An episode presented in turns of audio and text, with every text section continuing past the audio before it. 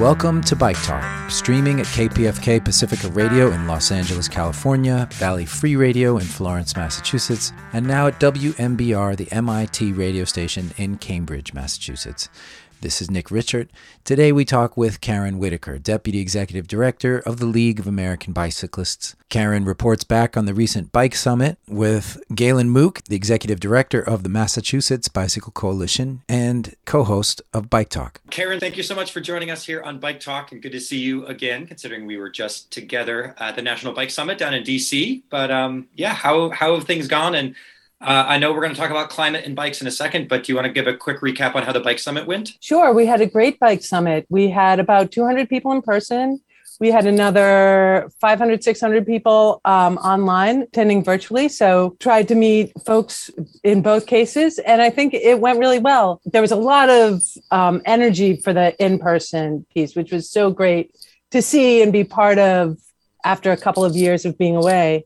And we had a really good um, Hill Day at the end of the day where everyone goes and visits with their members of Congress. And so I heard uh, great things back, both from the people who were lobbying and from the staff who were lobbied. So hopefully we'll get some more money for biking walking in the in the budget process.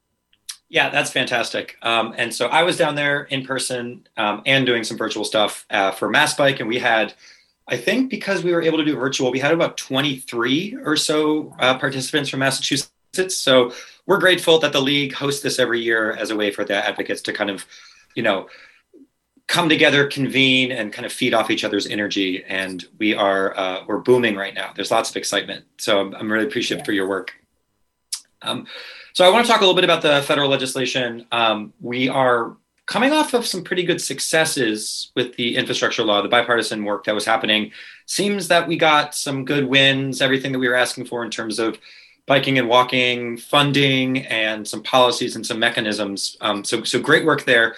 But one thing that I've noticed, and I think we are all kind of feeling, is that the provisions that would have dealt with uh, climate, um, provisions that would have dealt with particular uh, equity, um, which was going to be in the Build Back Better bill, federally got stalled. So, one thing I want to bring up today, and maybe I can just kick it back to you, is how can bike advocates who have some wins with the infrastructure conversation start to think about how we can use our energies and our efforts to really focus on the things that were missed in the infrastructure law, namely around climate resiliency.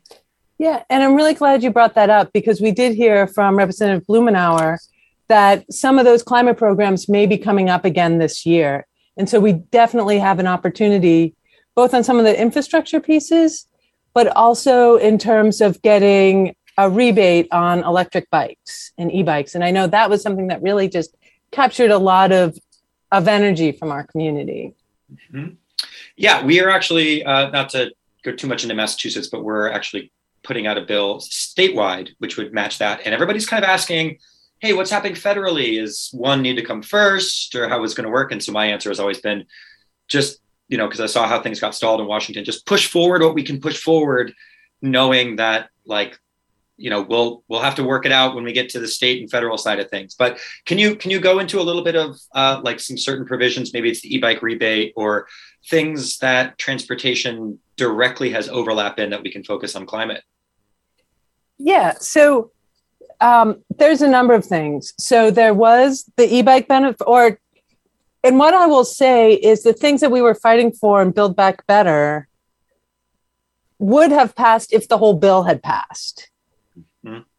That there was we did have some fights around the e-bike piece in particular but there's a bicycle commuter benefit that we're still working on.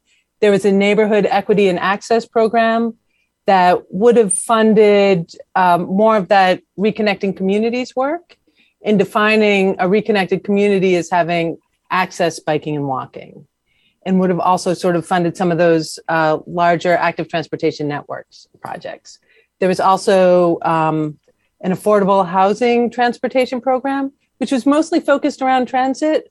But we know that when you build transit oriented development, it's also biking and walking oriented development. Yeah, that's a good point too of the overlap of bike advocacy as it comes into equity, climate, neighborhood redevelopment, um, you know, tackling systemic racism, et cetera.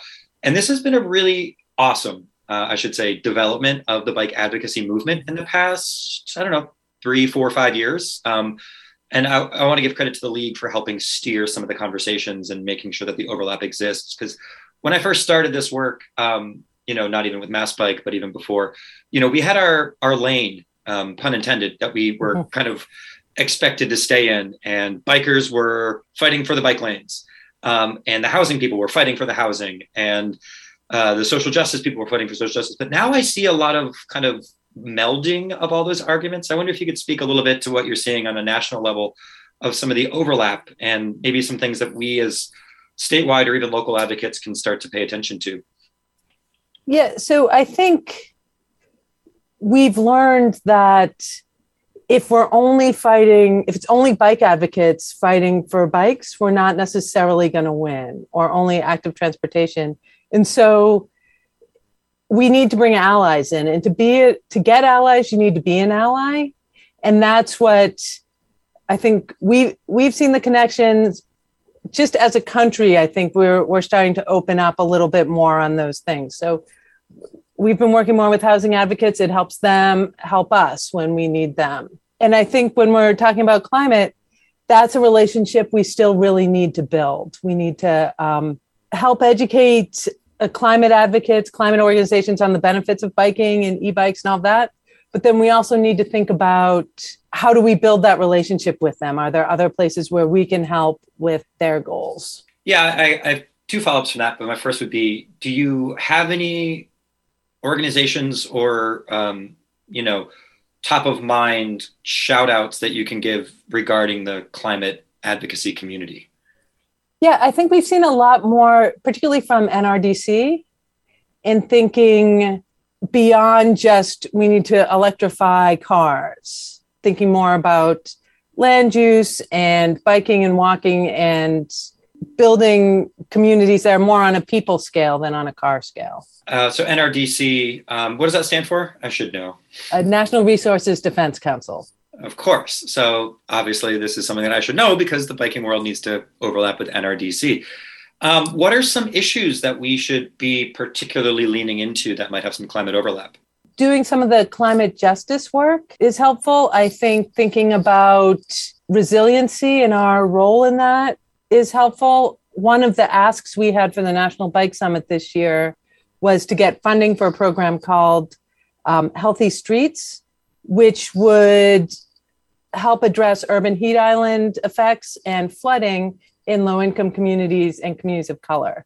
So it would allow them to use more porous soil, uh, more porous surfaces on particularly walkways when it where it floods, but also um, lighter color, even just painting streets, doing green roofs, things like that, particularly around transit stops and walkways.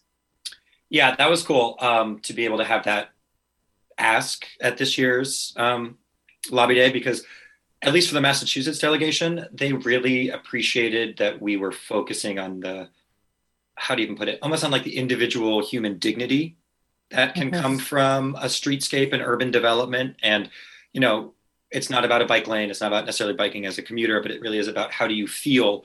Do you feel safe? Do you feel welcome? Do you feel um, encouraged? And there's little things just like you're saying making sure that there's no puddles um, in the pavement and making sure that there's shade trees that can really, uh, you know, just bring people and community together. I'm curious two things. One is the history of overlap between climate advocacy and biking. And I, I'm thinking about to before my time, but the first oil crisis of the 70s, how that overlapped with the biking boom. And then my second tag onto that is are we seeing something similar now? And maybe it's the gas prices, or maybe it's the fact that climate crisis is actually more apparent. But um, we are seeing movement, at least Massachusetts wide, about dealing with climate um, very strongly. Um, so I'm wondering how the history of the movement and then where that comes to today. Yeah, so we definitely saw a big jump in interest in the 70s.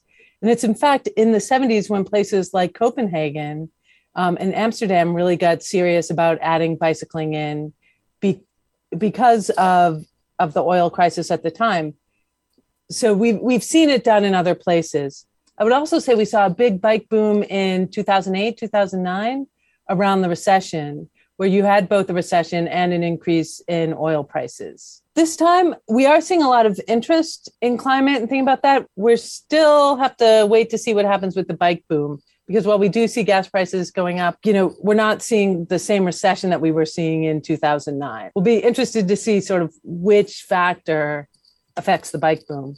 But we're also coming out of COVID where there was a big bike boom. So if, if we be great. Mm-hmm. Yeah, and I, I, hope that the climate argument is a little bit more sustainable than just you know how much money is in my pocketbook, because it really is where we're going to be in a generation or two, um, not necessarily my next paycheck. But I understand that people definitely think um, with their wallets. Yeah, and I think one of the things um, I, that's been frustrating is really the focus on electric cars. Mm-hmm. And that the way to address climate is through electric cars. And if we can do that, we'll be done. And, you know, we see that a lot, even coming out of the White House. There's a real focus on electric cars. And that does make a difference. But there's also, I think, a role for increasing uh, biking walking, but specifically with e bikes, which is sort of a new change we've seen because it extends the length of the trip, it extends um, or it gets rid of some of that concern about showing up all sweaty. Uh, people feel safer on e-bikes. So that's something where we are seeing some movement. I think we would have gotten a benefit if the Build Back Better had passed. But it also, that debate also opened the weakness of we haven't quite brought the climate coalition along with us on that. Mm-hmm. Yeah, I appreciate that. And, and I am grateful for your work down in Washington to kind of build a better coalition of, of partners so that we can make these great strides. Uh, well, thank you. But it goes both ways. We learn from from what you're doing and what other folks at the state and local level are doing. Mm-hmm. Yeah, actually, one thing I've learned at this role is that it's not one or the other. It's really both in tandem, and we have our different strata that we work on, and its influence both goes up and down. Um, and one thing I always like to say is kind of like a, a nod to former Speaker Tip O'Neill. He said all politics is local, and I always like to say, well, all biking is local, but mm-hmm. yet the policies, the funding, the mechanisms, they all happen at a 35,000 foot view, some federal, some state. And, but really when they make a difference is with the individual rider. Absolutely. Cool. Oh, anything else to add, Karen, while we still have you? Just to keep watching, we may see the climate work come back up. And so we really need to be ready to help out with that. Cool. Well, count us in as allies in the climate movement too. I think a lot of our listeners here, both in Florence and at MIT and out on the West Coast, uh, we are honestly seeing the uh, the outcomes of poor climate policy for the past you know decades and decades. So whatever we can do to kind of overlap our messages is very pertinent. Great. Cool. Well, Karen Whitaker, the uh, Deputy Executive Director for the League of American Bicyclists, doing the nationwide work and working on the federal level. Thank you so much for coming into Bike Talk. Yeah, thanks for having me. Now we have Emily Stein, President of the Safe Roads Alliance, to tell us about their Global Road Safety Week relay across Massachusetts. Yes. Thank you so much for having me on. We're a small nonprofit based in Massachusetts, and we we work really closely with Galen and Mass Bike and Walk Boston and other groups who are part of the Massachusetts Vision Zero Coalition. And um, what we found is when multiple groups and multiple agencies uh, advocates, state workers, town and city leaders, when they all work together around an issue like road safety, there is such a greater chance of change happening. So, this is our very first event. We're really excited about it, and we are not starting small. um, my colleague Jillian Kaplan connected with a, a, group in the in the UK who last May for Global Road Safety Week he ran across the entire country to raise awareness around road safety and you know the tragic number of deaths they were seeing on the roads there post pandemic, mostly due to speeding. So this May, we're joining forces with this team in the UK. They're running across their country, and we are running a similar width across the state of Massachusetts. But what we wanted to do was open it up to people who are walking, who are biking, running, rolling, however you want to um, participate in this relay.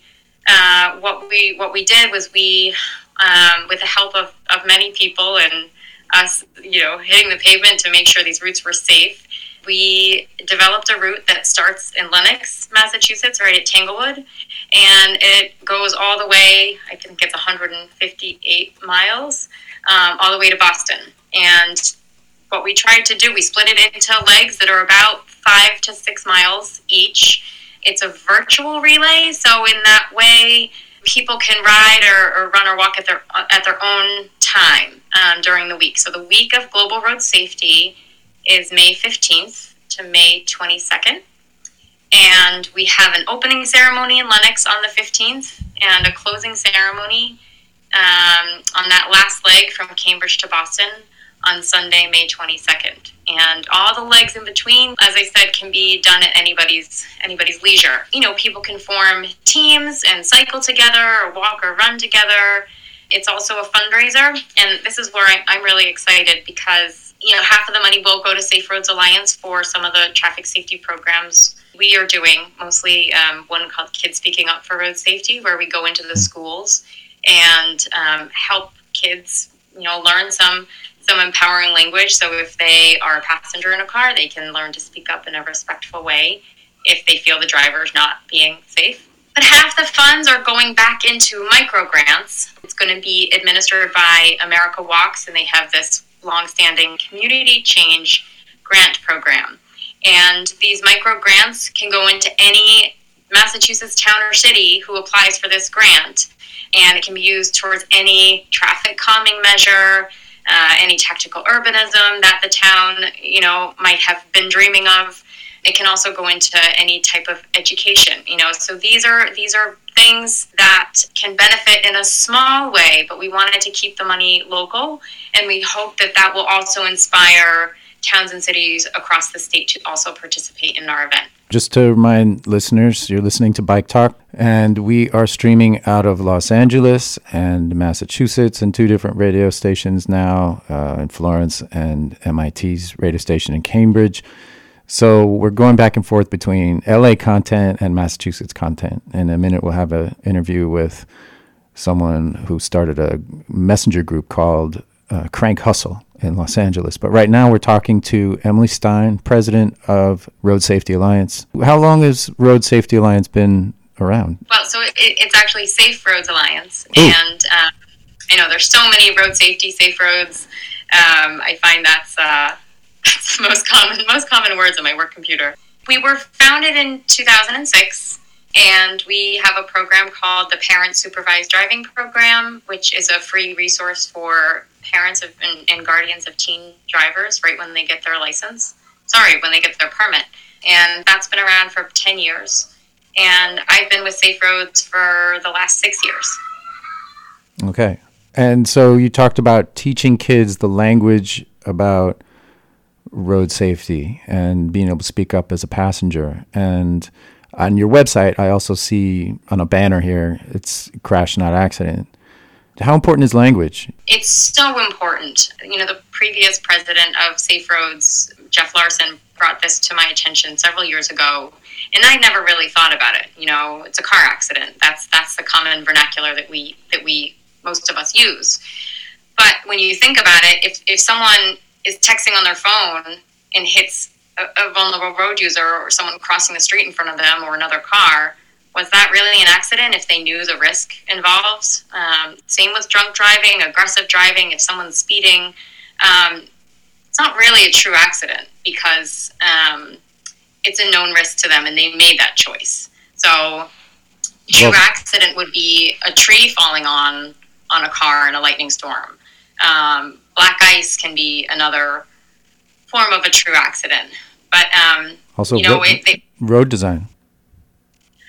Road design. You know, I hadn't really thought of that, but um, right. I mean, road design plays a huge role in in why crashes are happening. But those these are preventable. Like the that should prevent these crashes. Um, yeah. And I think why it's important is some people, especially insurance companies, they want you to think that hey, accidents happen, get good coverage, and, and you'll be okay. But if we changed the way we thought of it and changed the language that we use and said, no, these are crashes, these are wrecks, these are collisions that are almost entirely preventable. if you follow the rules of the road, if if the roads were designed in a better way, if you're not driving these mega trucks around and, and threatening, you know, other other people you share the road with, these crashes are preventable, and we would see a, a big dip in the fatality and injury rates. There's actually a linguist, I think, out in California who did a study with with her students around sentencing, and if you use the word crash versus accident, how would the sentencing be different? when we use the word accident, it's well, that's the that's the cost of driving on the road these days. Every now and then you get in an accident. Where hmm. I think if we if we change the word to a crash and it's more it's, it's an objective word, people might start to think about the causation behind. Oh my God, I, I just caused a crash and hurt someone because I looked down at my phone for a second. Yeah. And I know it's hard for everyone. You got your phone and you're driving, and the temptation's there. I, I think it's really important what you're saying. I want to almost talk about it once an episode at least.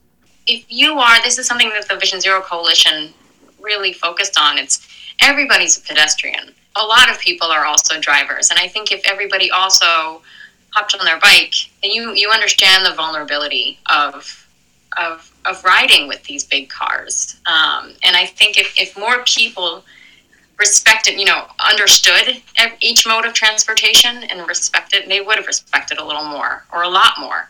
Um, so I think that's something that Safe Roads has um, gotten into more since since joining the coalition and working with the other advocacy groups um, to see how how we can all just understand that we are we are all people just trying to get from point A to point B.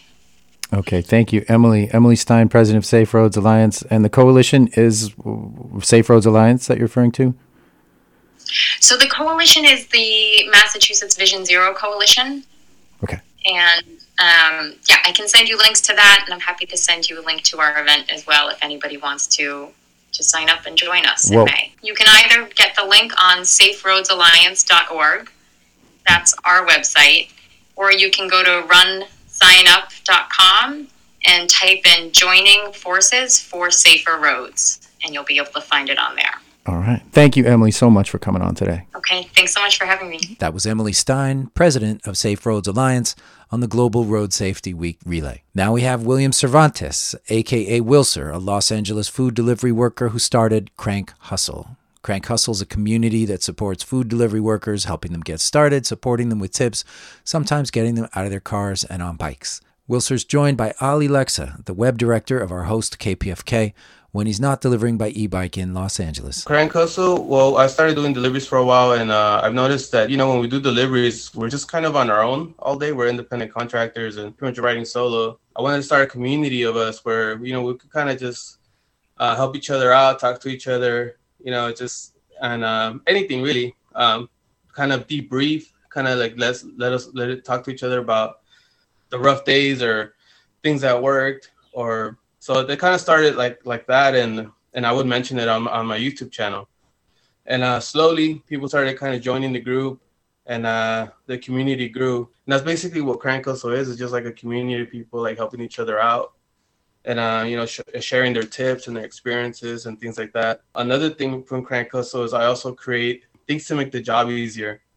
Like you know, there's a lot of uh, a lot of obstacles that we go through while, while carrying food, like carrying drinks, carrying soups, carrying ramen, carrying like or large amount of things.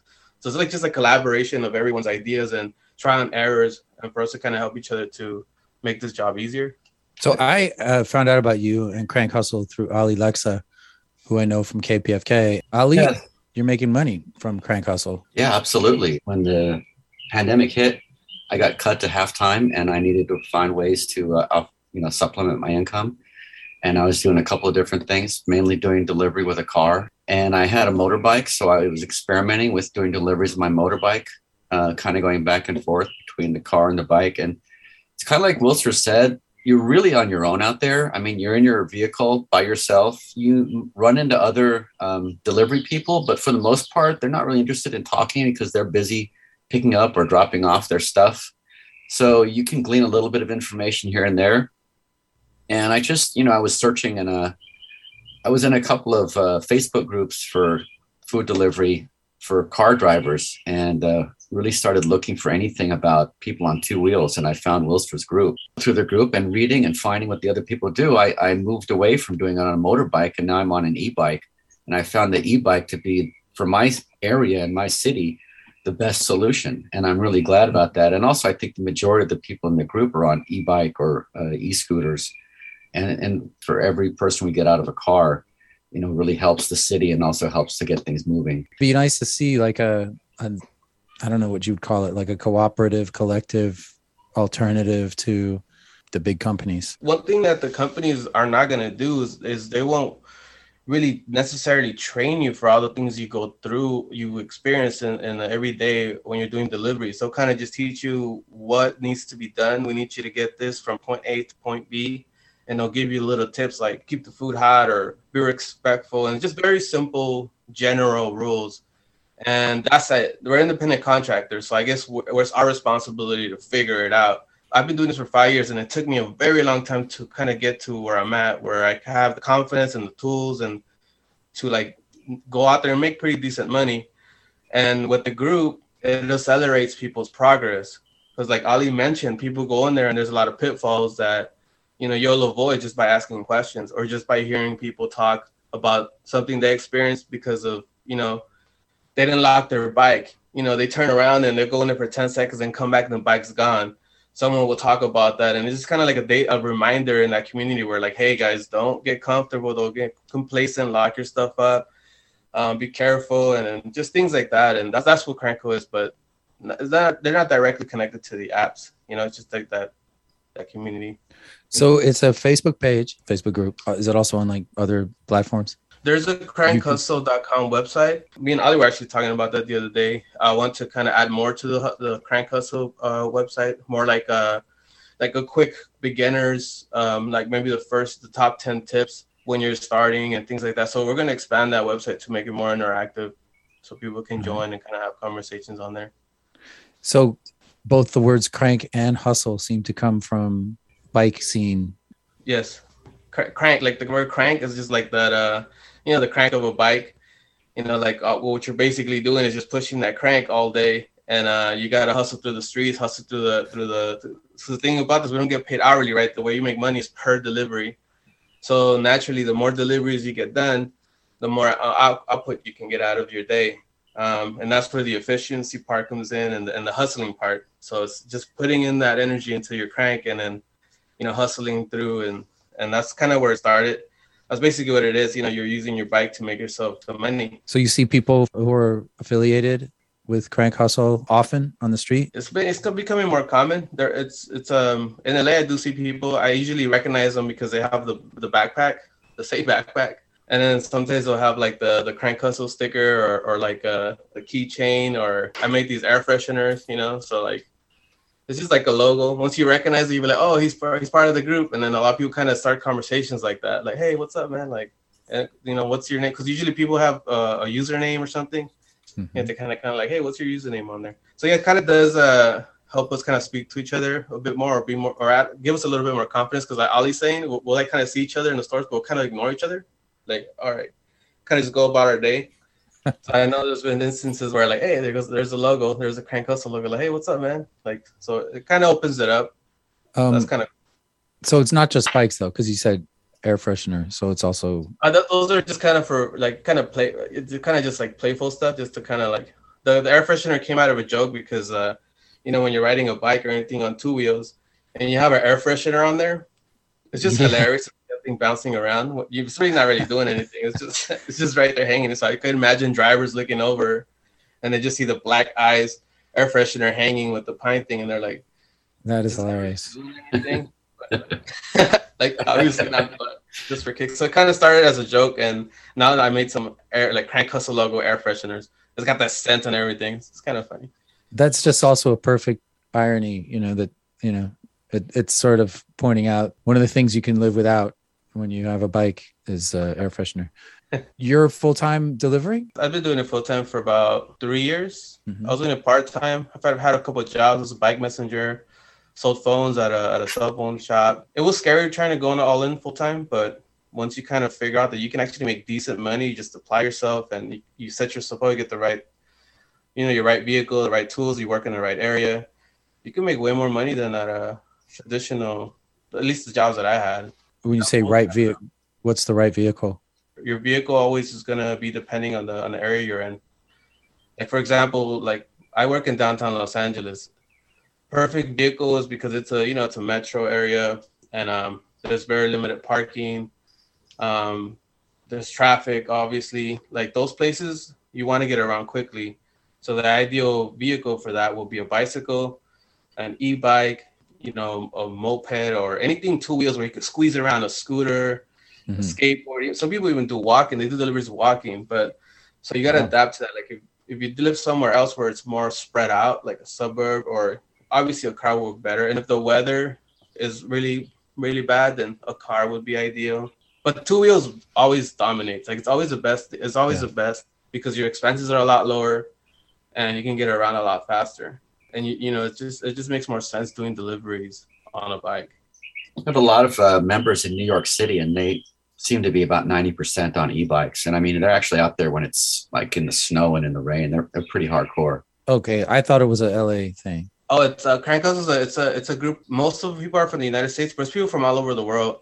Oh. Uh, there's people in the UK, um, Canada, um, Puerto Rico. I know this because that's where I send out backpacks and, and kits and holders. I'm like, whoa, like there's a market out there. That's crazy. But it is it is a lot all over the world. Got some guy from South Africa one time. He showed us his setup.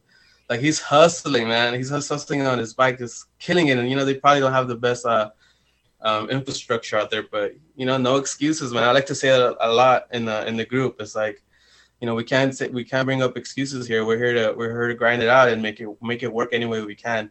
So yeah, there's people from all over the world in the group. Are you at the point where you're advocating for infrastructure? Would that help? Not that that would be your main thing or even part of your thing, but are you thinking about it? I, I definitely do advocate for it. I have seen also the improvements that, that have been made in my particular city, like in downtown LA, and I see how much it benefits us that we do this on two wheels like it, it just makes it safer and uh, we have to worry a little bit less that day. Because since there's already kind of a lot of things we're concentrating or thinking about where we're going the food we have and then the last thing we want to like worry about is getting hit by a car.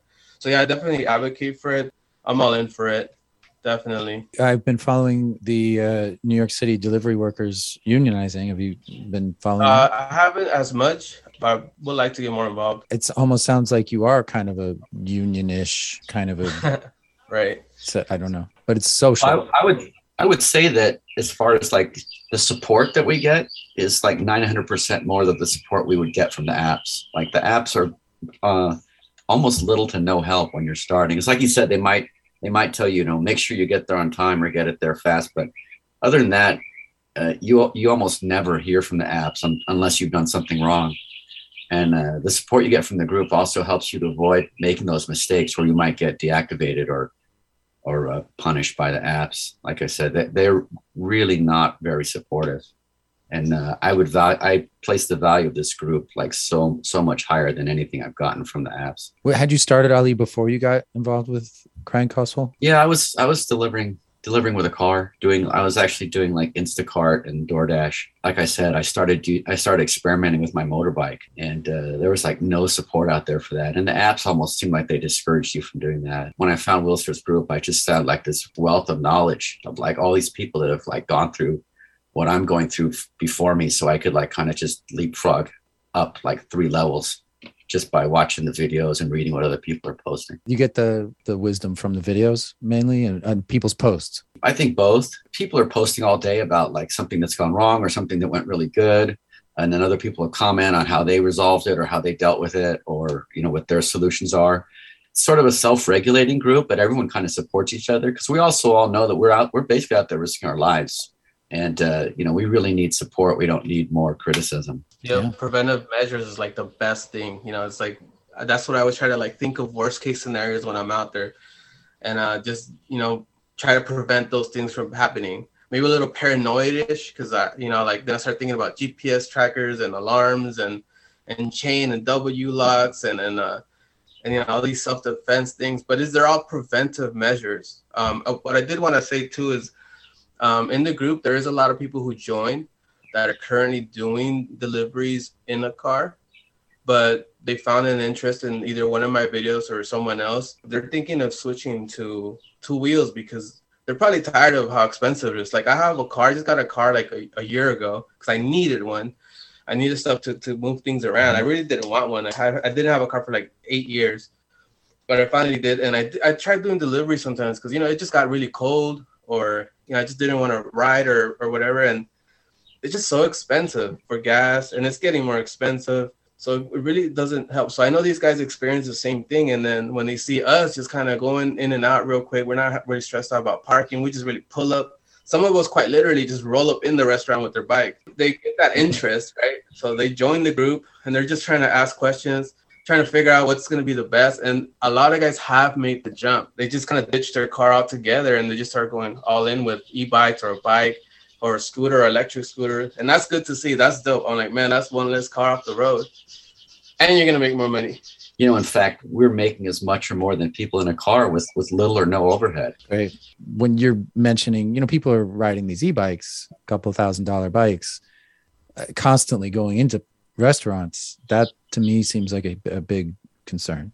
It is for for me. It's actually uh, I had an e-bike with like dual batteries, and it's a it's a really expensive e-bike, and that thing was just always in the back of my mind. I had a tracker in there. I, I got a chain, and uh, and I got the alarm for it, so someone tampers with it, it gives you like a little warning. Dun, dun, Oh, right? yeah. I mean, even if you have all these things, it's just it really just adds a little bit more time to the theft to the thief. And then it, i do think about that all the time because these guys are getting better. And and then they, they're starting to realize more with the popular e-bikes they're starting to see like the value of them right? And they're starting to recognize which ones are the more popular ones and which ones are the are the ones that they can probably like fix later or you know use the key to turn them on. And so yeah it's kind of like a fear of us. Of course anyone that owns a bike. But yeah we do talk about like preventive measures but it still happens man. And it's crazy because people that just commute they usually just ha- park their bike somewhere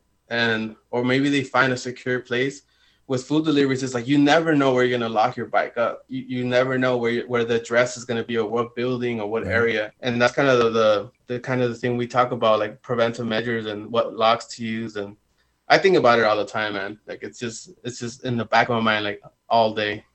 So do you have these archived by topic, like you know how how to do how to deal with this situation, troubleshooting, frequently asked questions? I have a few, and there's some in the group. I'm in the works to come out with a series to kind of go in depth with each question and each topic, and then just share all the knowledge that I that I've come from my experience, but also with the knowledge of, of what the group like has uh, expressed. So I just kind of want to narrow those down and put them in the group or the website, and just focus on like, for example, just bike theft and then just preventive measures and different tools and that people have used and what has worked, what hasn't. It's in the works but we just talk about it in, in the group. Can you give us the details for YouTube and website again? Wilcer is just a W I L C E R, and that's basically it. It, it should pop up with that, and that's where I have like my videos of me documenting, uh, recording the deliveries, kind of showing people like what's possible to make, and just basically documenting the entire day of a food delivery courier.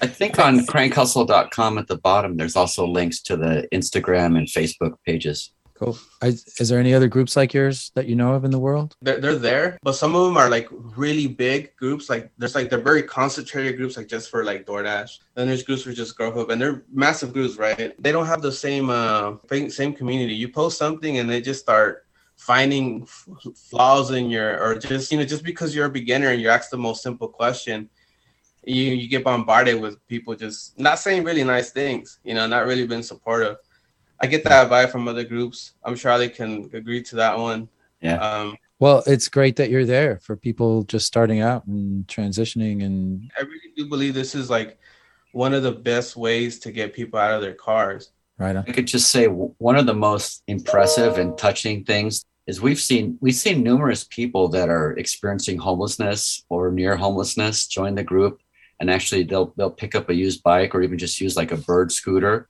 and go from that and we've watched them go all the way from that to now they have apartments or you know they've got they've gotten a nice e-bike and I see this over going over again it's really inspiring to see that what he's presenting is giving people the tools to pull themselves out of that situation. It's a really great thing that's that's happening and that you're a vehicle for. Yeah, there's there's those stories, uh, success stories that, that are really nice for people to share. Like the homelessness thing. That i think that's one of the things besides getting people out of cars and getting them onto wheels, the no excuses mentality is like you get what you can and you use that to get yourself out of the situation you're in. That's why this group is like, we don't attack you, we don't put you down. It's like, whatever you got, cool, man. Here's some tips and you know, some encouragement. Goes a long way for some folks, and that, that's pretty dope. That was Wilser and Ali Lexa representing Crank Hustle. Now we'll play a discussion with Andrew DeFrank in Washington, D.C., and Rihanna in Philadelphia. Andrew tweeted a video of bikes moving on a protected bike lane next to cars stalled in an adjacent lane. The tweet went viral. Rihanna quoted Andrew's tweet, and that went viral too. Hi, Andrew. Hi, Rihanna. I have you here talk about your tweets. Sure. And Rihanna, can you pronounce your Twitter handle? My Twitter handle is at Krilltusk. Oh, I didn't even know that one, but the one that is like your name on Twitter. Oh, my display name? It's Barstool Caelid. Caelid is an area in the game Elden Ring. Okay. So it's like a joke. I am not an actual Barstool account, despite what some people in my mentions seem to think. When I first saw it, I briefly thought it was real, and I was like, "Wait, oh no." what is a Barstool account? Uh, I feel like that's a whole can of worms that we could take a whole podcast episode on. It's basically like an aggressively masculine sports like news account it's a toxic masculinity suite of web services masquerading as a sports website. All right. And so when you put that together with Caelid, what do you end up with?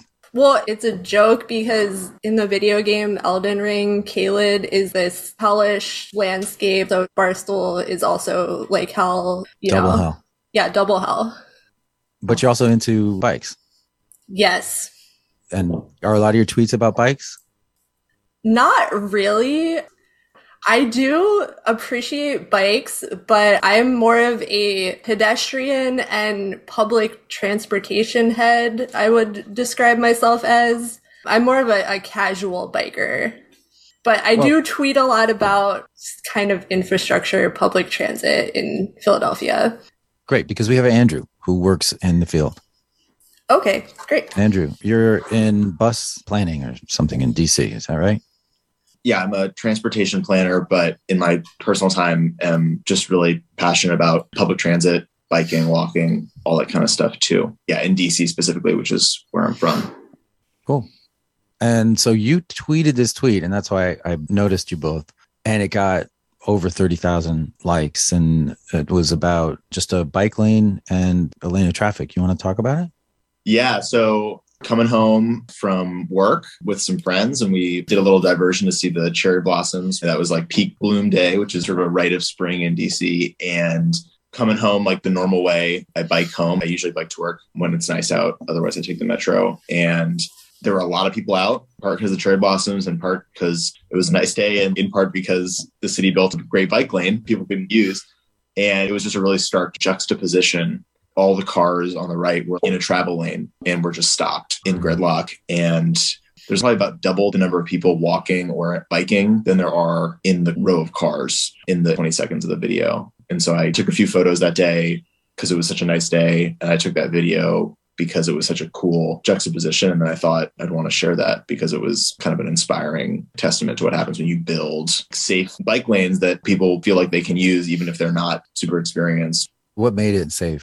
This is on 15th Street Northwest near the White House, kind of passing Pennsylvania Avenue, heading north toward the White House complex.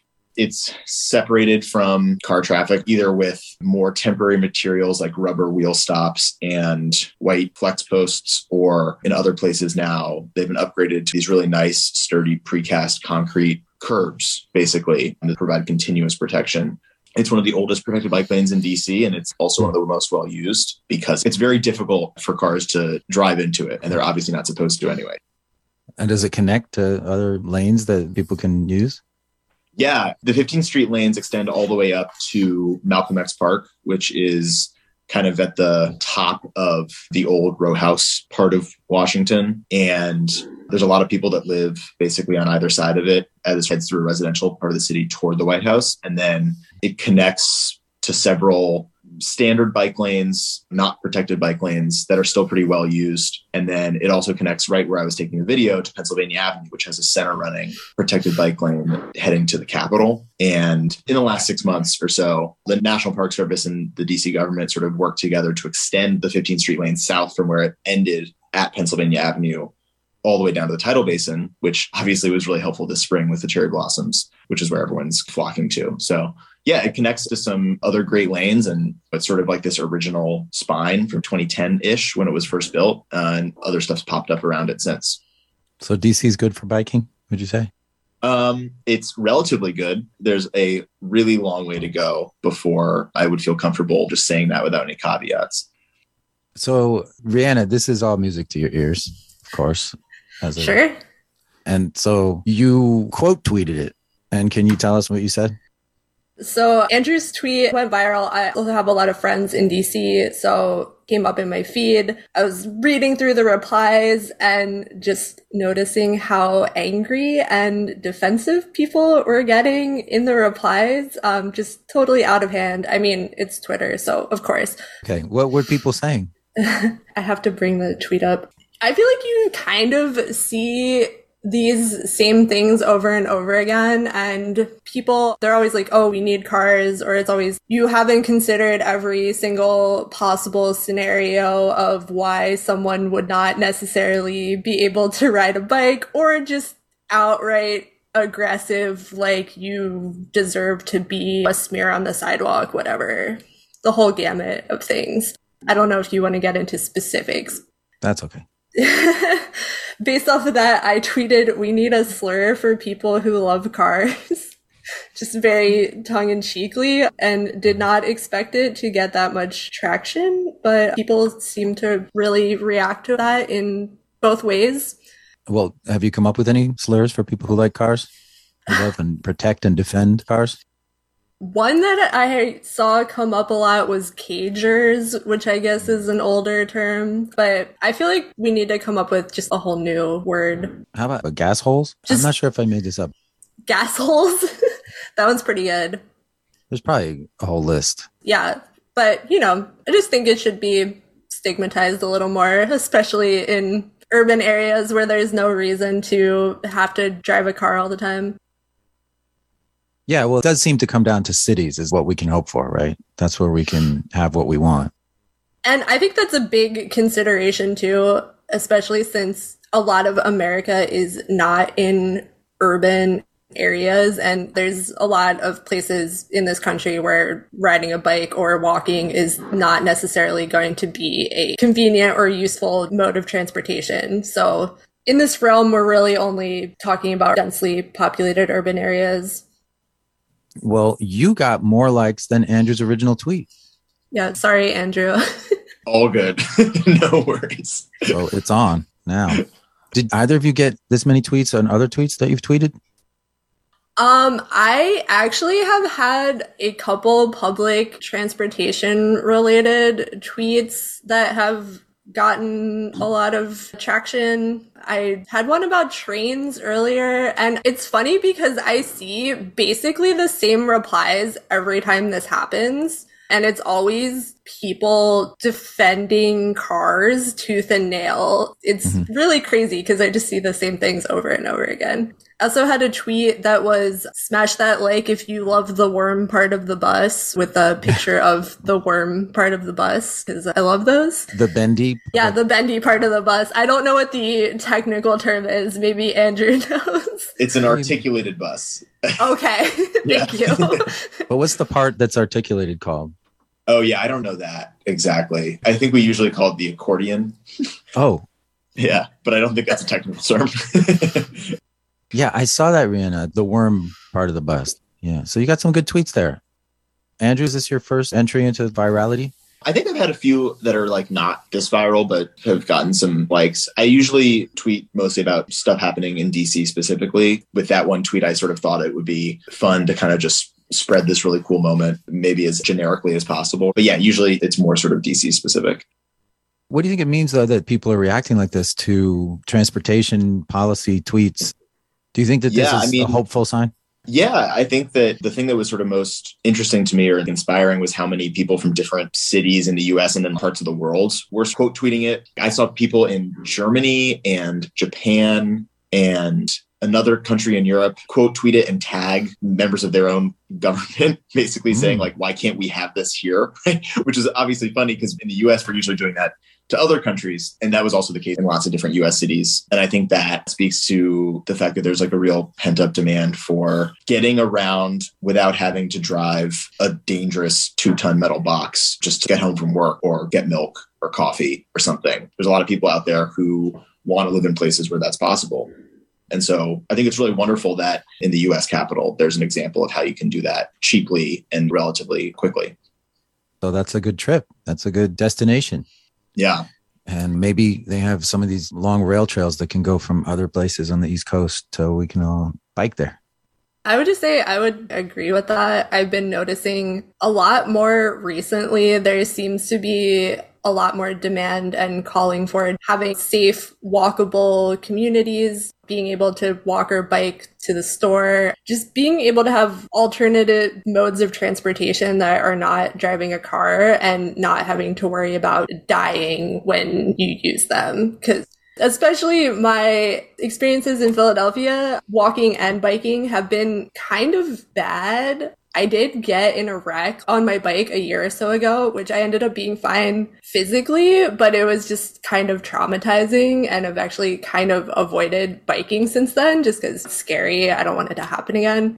But even just walking down the street every day when I walk, people very aggressively will not stop, will not let you have right of way, et cetera, et cetera. And it's just hmm. really frustrating. And I think a lot of people are feeling that frustration more and more now. Yeah, I guess especially in cities, you could say, because there's just this hopelessness outside of cities. Yeah, I would say primarily in cities, but I think that's just mostly because in suburbia, it's actually impossible to walk or bike anywhere just because there's zero infrastructure for it. Yeah, there's a lot that can be done in small towns with urban centers or villages, like they call them in some parts of New England. But you can see the path to a more sustainable, safer transportation system anywhere where there's any kind of walking infrastructure already. You can much more easily see how you can make it safe. But in some suburban communities, there's literally no sidewalks. Anything else that we should be looking at as a topic of study along these lines? Yeah, something I was thinking about on that bike ride is how surrounding me in the video were mostly office buildings, obviously the White House and things like that, some hotels, but very few residential buildings. And downtown DC, there's a lot of anxiety right now about whether downtown DC sort of stay a ghost town after COVID with remote work. And thinking about housing and how sort of building more housing, especially affordable housing, near where we've already built a transportation system that's simple and efficient, has a lot of benefits, and there's clearly demand to be in those areas. So that's something I always try to think about is connecting the housing issue to transportation. Yeah, I'm hearing that. At least one of our co-hosts is working on interviews about land use and biking. Totally. Rihanna, any thoughts as we're heading toward a wrapping up of this? Yeah, I guess just trying to stay hopeful for the future. I think Philly definitely has a long way to go as far as creating safe infrastructure for biking and all that. And it feels really frustrating at times because it seems like things are moving very slowly. And there's always a lot of pushback from residents, everything from we need more parking spaces to bike lanes are gentrification, the whole gamut. So I'm hopeful for the future. That was Andrew DeFrank and Rihanna. And that was it for this episode of Bike Talk. If you want to hear more episodes, check out biketalk.org. You can email us there. We're live on Valley Free Radio Sundays, 11 a.m. Eastern, and we repeat Tuesdays at 3 p.m. Podcast is available at KPFK and biketalk.org. Get on your bike, sit on the seat, put your feet on the pedal, and run all around, run all around. Get on your bike, sit on the seat, put your feet on the pedal, and run all around, run all around. Get that car out of my way. I wanna ride my bike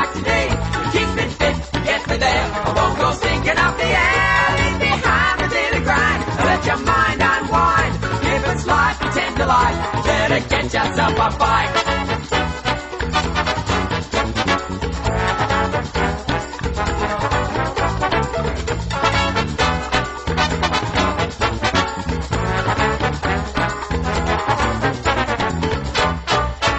Oh, got yourself a bike.